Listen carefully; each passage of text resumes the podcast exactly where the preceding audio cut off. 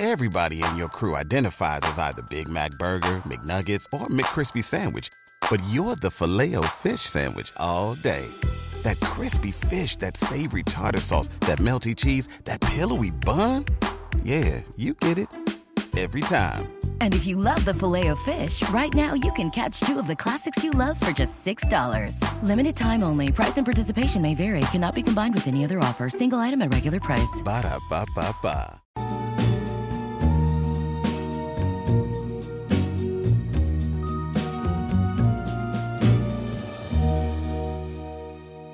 We're back with another episode of Avery After Dark. I'm your host, Avery Ross. For all my paranormal lovers out there, you are in for a real treat with today's episode.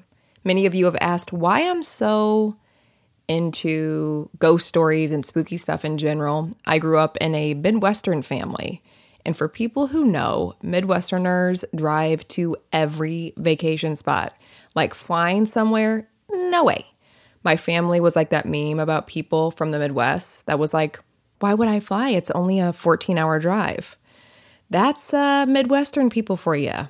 But during those long car rides, we had a lot of time to kill. And luckily, I had a really fun, creative grandma that we would take these trips with.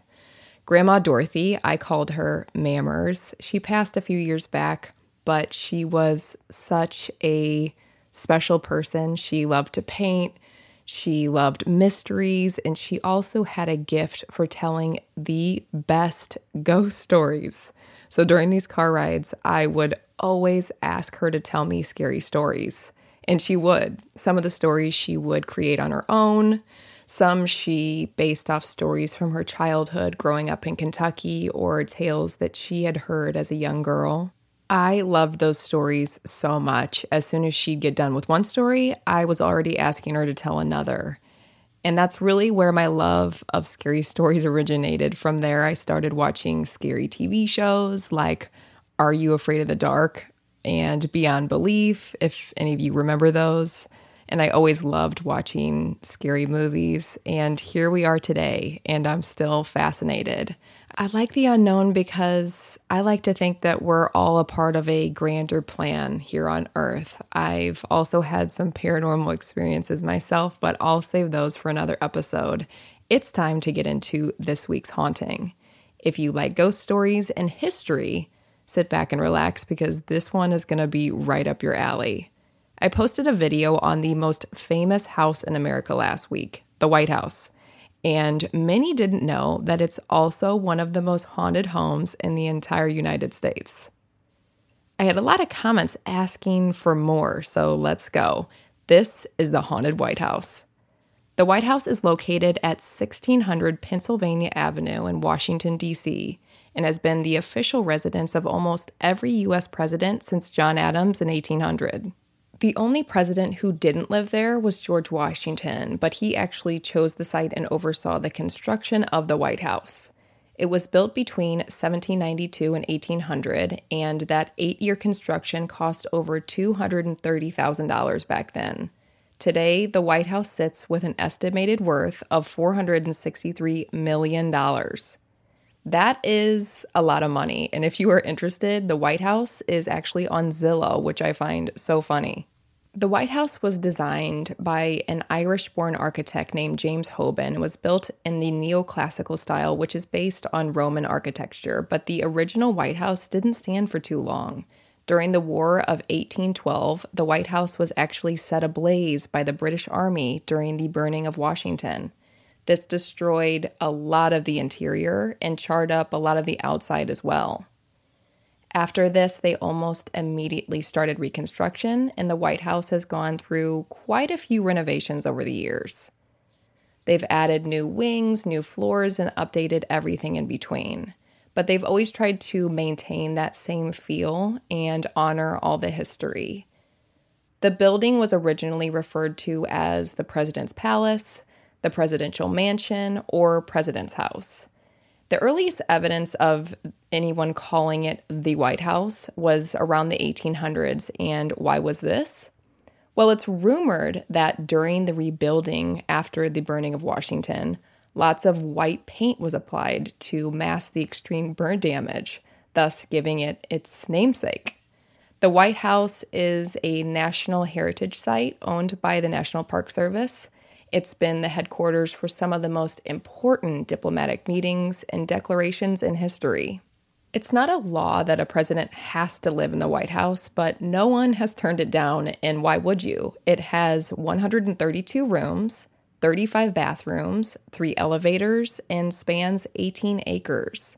It has tennis courts, the famous Rose Garden, swimming pools, a movie theater, a bowling alley, and a basketball court.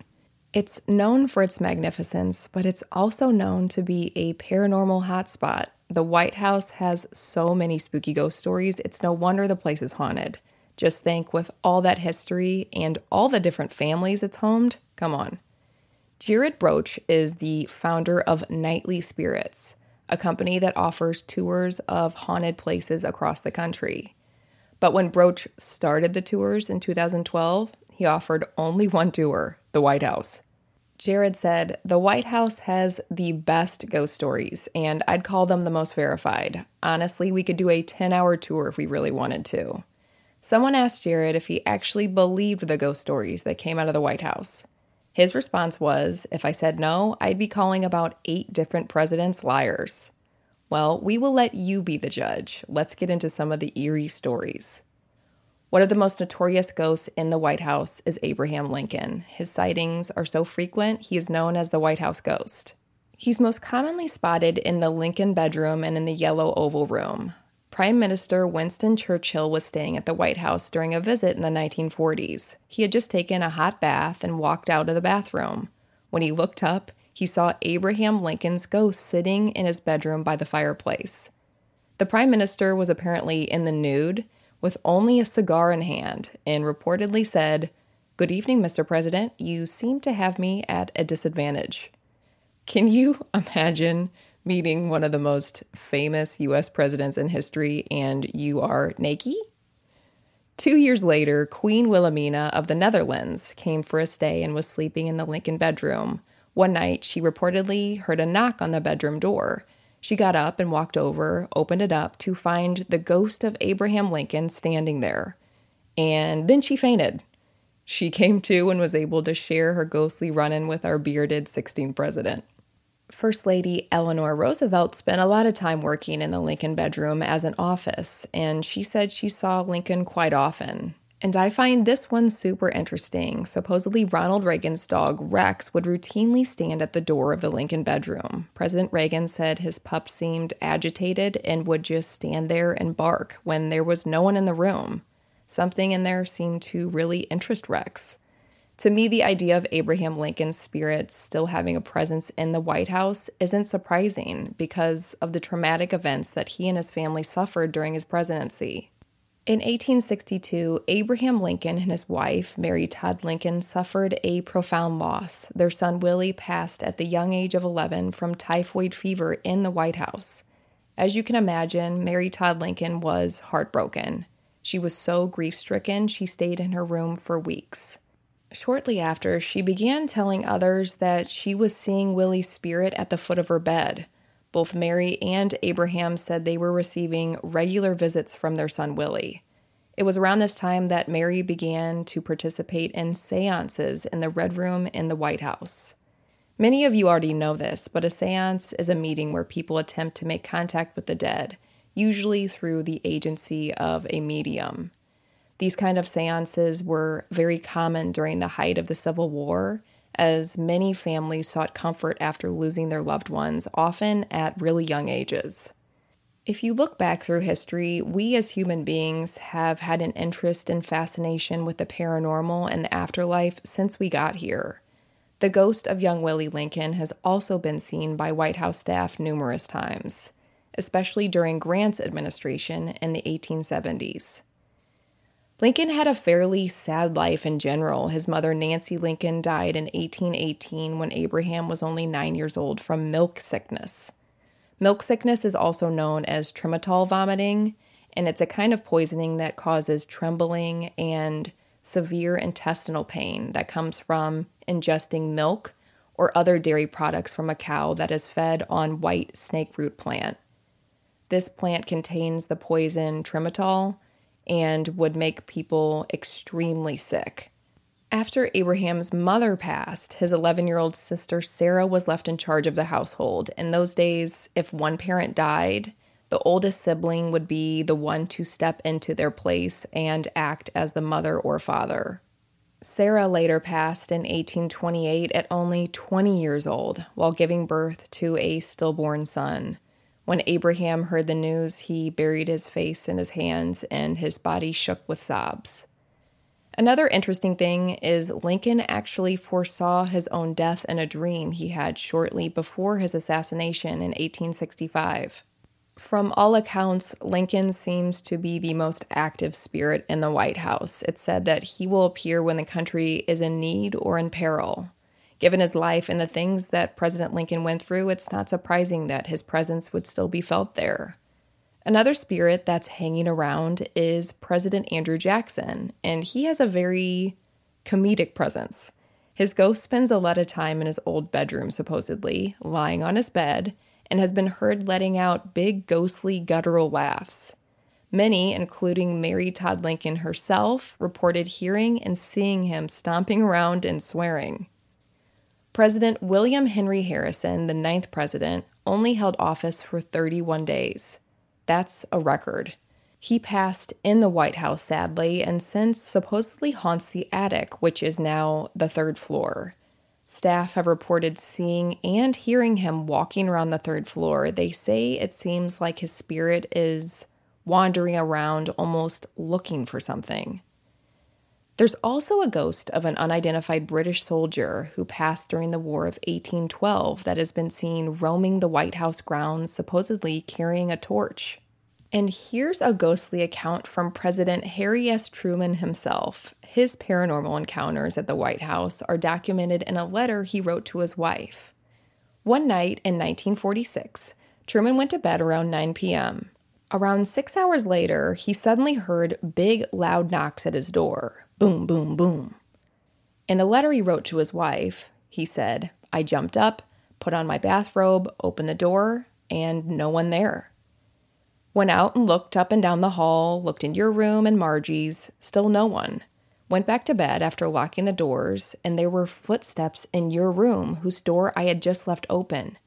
Jumped and looked around, and no one there. The damn place is haunted, sure as shootin'. Secret Service said that not even a watchman was up there at that hour. He ended the letter with, You and Margie better come back and protect me before some of these ghosts carry me off. I don't know about you, but I am definitely going to start using the phrase sure as shootin' whenever fitting from now on. Another apparition is that of Anna Surratt. Anna's mother, Mary Surratt, was hanged in 1865 after she was convicted of being a conspirator in the murder of President Abraham Lincoln. Anna was only 22 years old when her mother was sentenced to death. Mary became the first woman ever executed by the US government, and Anna's spirit is still at the White House. Her ghost has been seen pounding on doors and gates, pleading for the release of her mother. Anna actually visited President Andrew Jackson at the White House in a last ditch effort to save her mother, but it didn't work. On July 7th of each year, the anniversary of her mother's execution, Anna's ghost will pace back and forth on the front steps of the White House's north portico. There's also been reports of eerie sounding moans and sobbing coming from that area. It's almost like she's still there, waiting for President Jackson, still hoping to save her mom from her pending fate. So only Anna, not her mother Mary, the one that was actually executed, haunts the White House. I always think it's really interesting why some spirits are drawn to certain places and not others. Is it sadness or despair that keeps them there? It kind of makes you wonder. But not all the apparitions at the White House are so somber. On a romantic note, in the White House's Blue Room, President John Tyler, the U.S.'s 10th president, has been seen by many proposing to his wife, which is very sweet. Except John Tyler passed away in 1862. There's been multiple sightings, and they all say they see the same thing Tyler proposing to his future wife. It looks like President Tyler is the kind of ghost who can't take yes for an answer. There are also some active spirits of first ladies at the White House. Abigail Adams, wife of second President John Adams, was known for hanging laundry in the East Room while she lived there. In the years since, staff report smelling wet laundry and getting strong waves of the smell of lavender out of nowhere. She was the first First Lady to live in the White House, so it seems like she still considered it home even after she was gone. Lastly, we know that spirits can often be tied to land. This goes way back to Native American beliefs that spirits can be bound to both objects and places. David Burns is another who still haunts the property. He actually owned the land on which the White House now stands. His ghost has been seen and heard in the Yellow Oval Room. A lot of times, these spirits will stay because they feel a need to protect the area or place that was once theirs and they actually still feel that it is theirs. There are just so many interesting stories that come out of the White House. One day, I would love the opportunity to take a tour, and I'm sure you all would as well. So, so, so, next week's episode is a two parter, and I cannot tell you how excited I am to share this one with you. I've been working on this story for weeks, and I'm not going to give it away, but I will give a little hint. If you have any interest in the infamous Zodiac case, then you are going to love next week's episodes. I was lucky enough to interview someone who has behind the scenes knowledge of the entire case. So you are not going to want to miss this one. And don't worry, I'll be releasing both part one and part two at the same time for your listening and viewing pleasure. As always, make sure you're following along with Avery After Dark on TikTok and subscribe on YouTube. And let me know which stories, haunts, and cases that you'd like me to cover on the podcast next. I hope you guys have an amazing week, and I'll see you next episode.